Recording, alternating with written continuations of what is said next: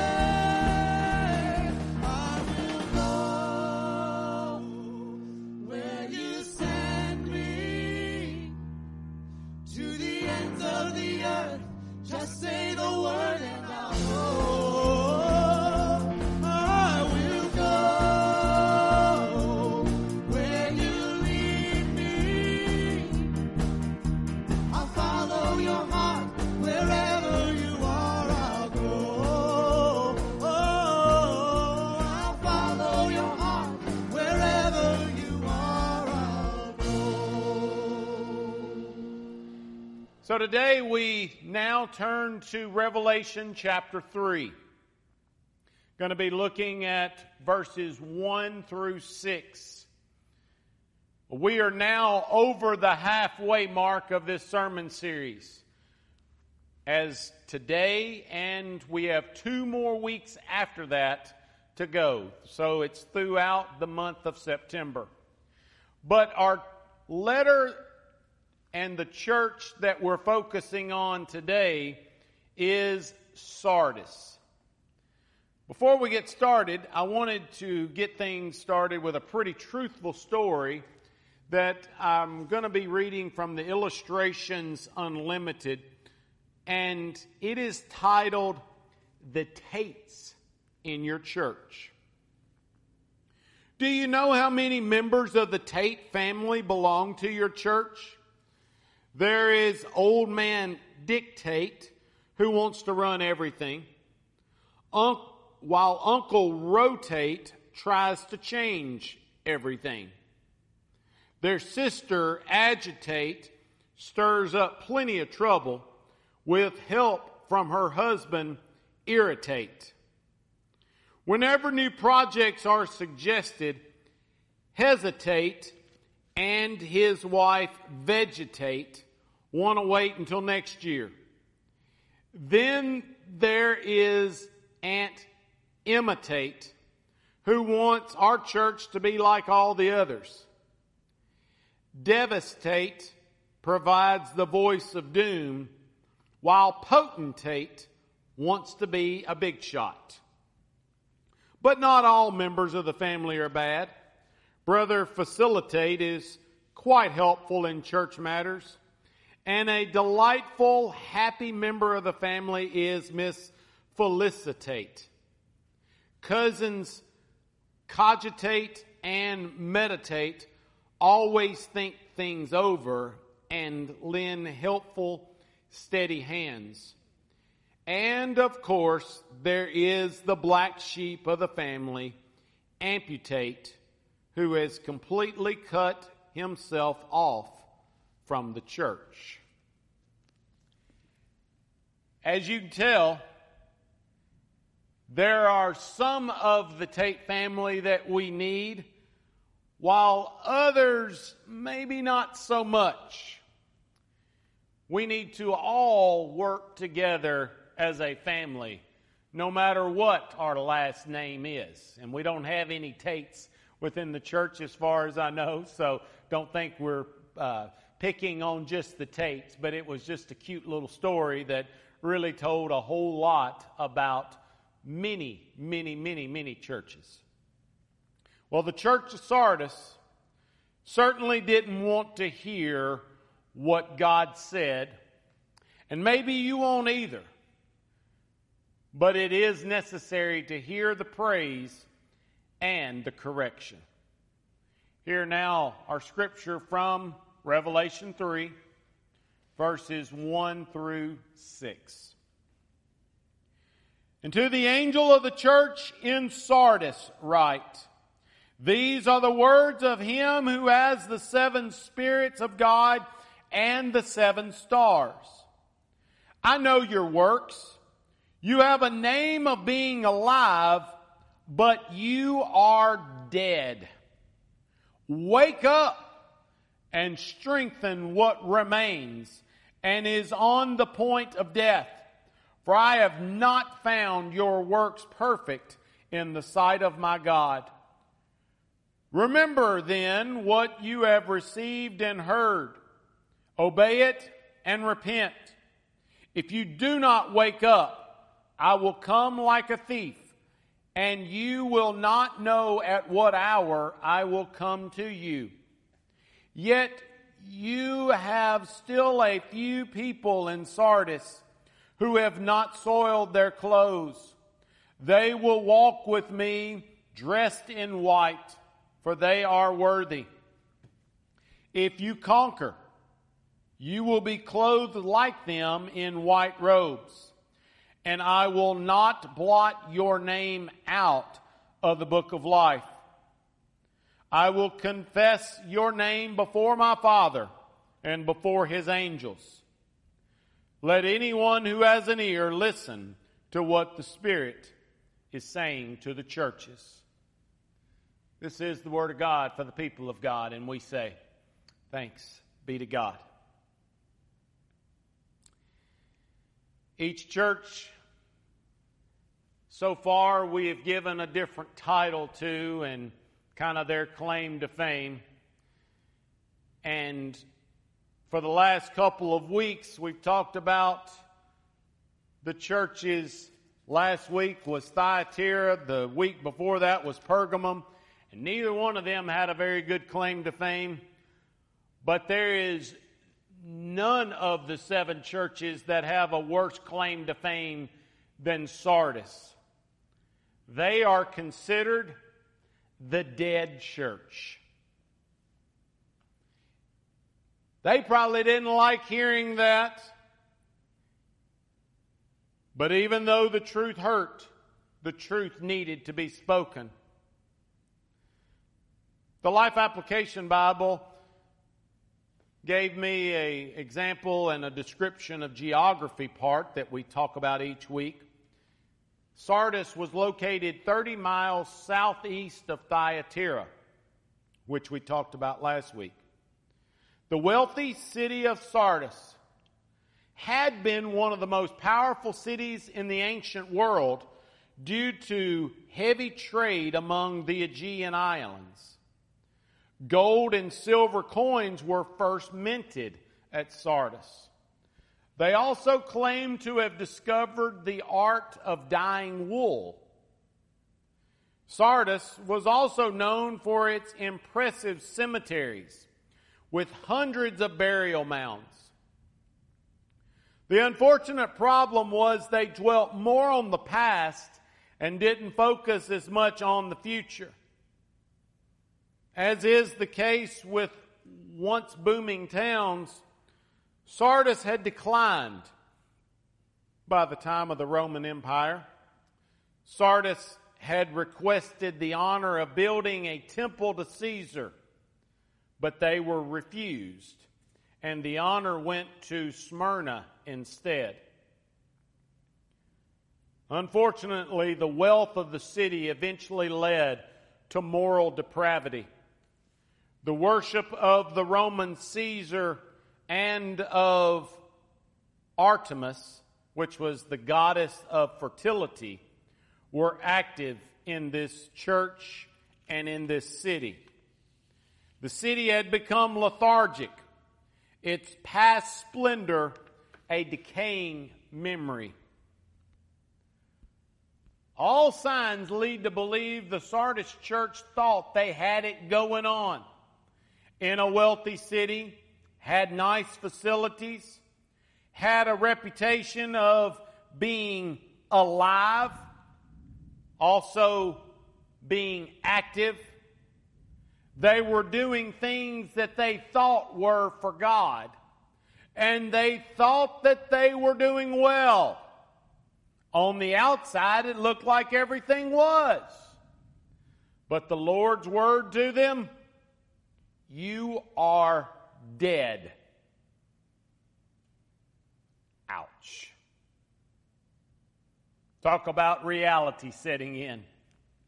But realize this death didn't happen in one day.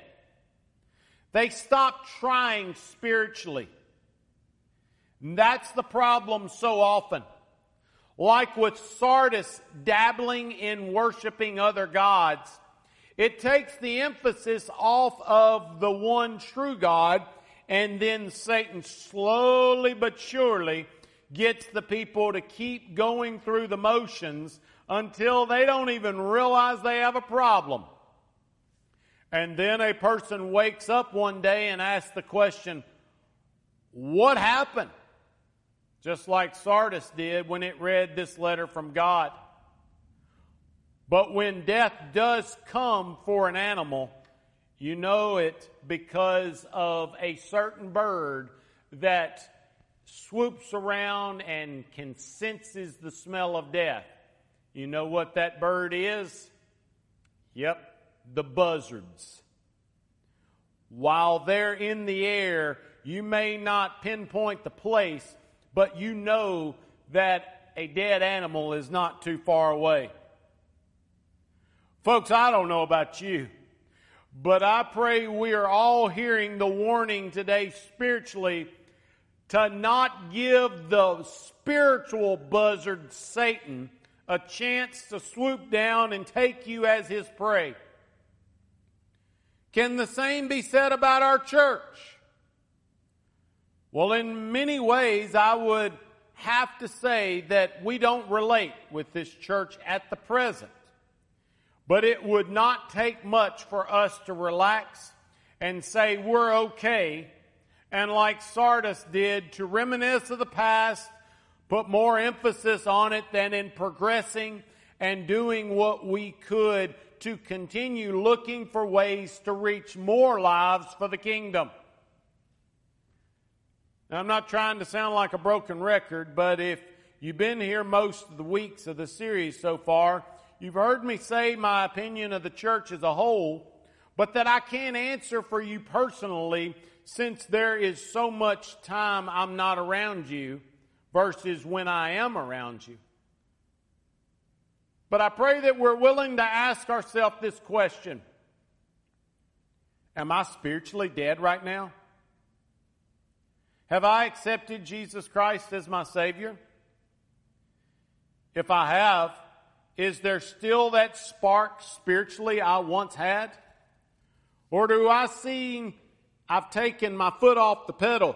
And what I've mentioned about this before, kind of put ourselves in spiritual cruise control and don't have the desire to grow anymore because I'm content with where I'm at. Or maybe I don't know or don't want to know what I need to do to change.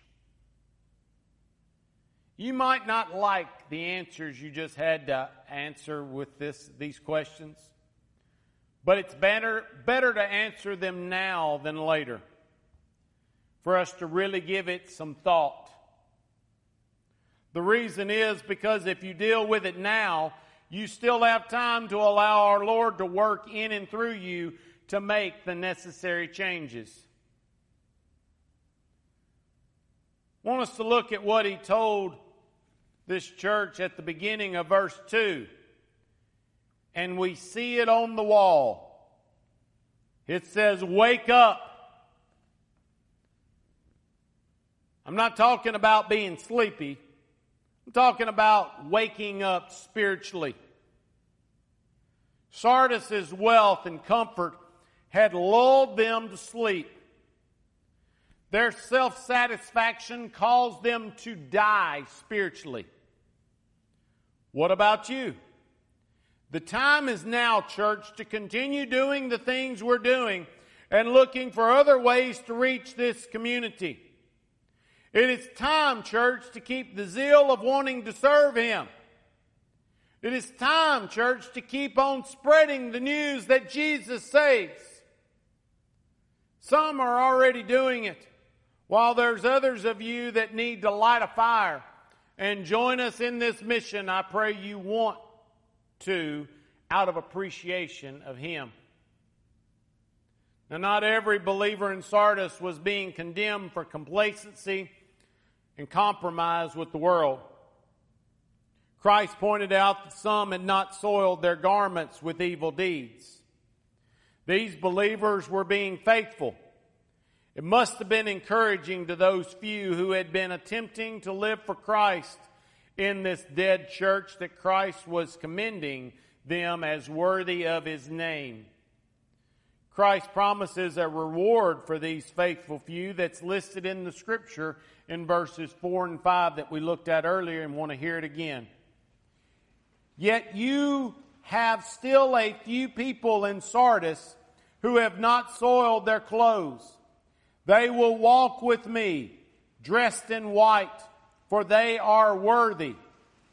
If you conquer, you will be clothed like them in white robes, and I will not blot your name out of the book of life. I will confess your name before my Father and before his angels. Folks, I pray we don't just assume we're part of the few that have nothing to worry about before really examining our heart and asking the Lord to show you areas of growth that needs to happen. Also pray that we all repent of the wrongs we're guilty of and ask for the Lord to show you the direction we need to go from this point on. May we all desire to not ever be classified as a dead church but in a live church loving and reaching others and sharing the saving message of Jesus Christ in all that we say and do. Let us pray. Oh, gracious Lord, we come before you today thanking you for this wake up call. Sometimes we don't like to hear the truth, but this truth is very much needed for that church of Sardis.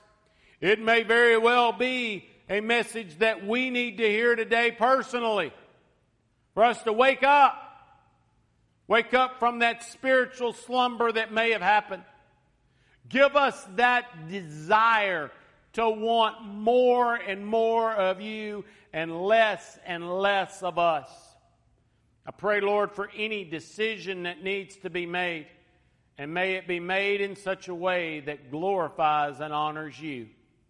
And we ask all these things in your Son's precious and holy name. Amen.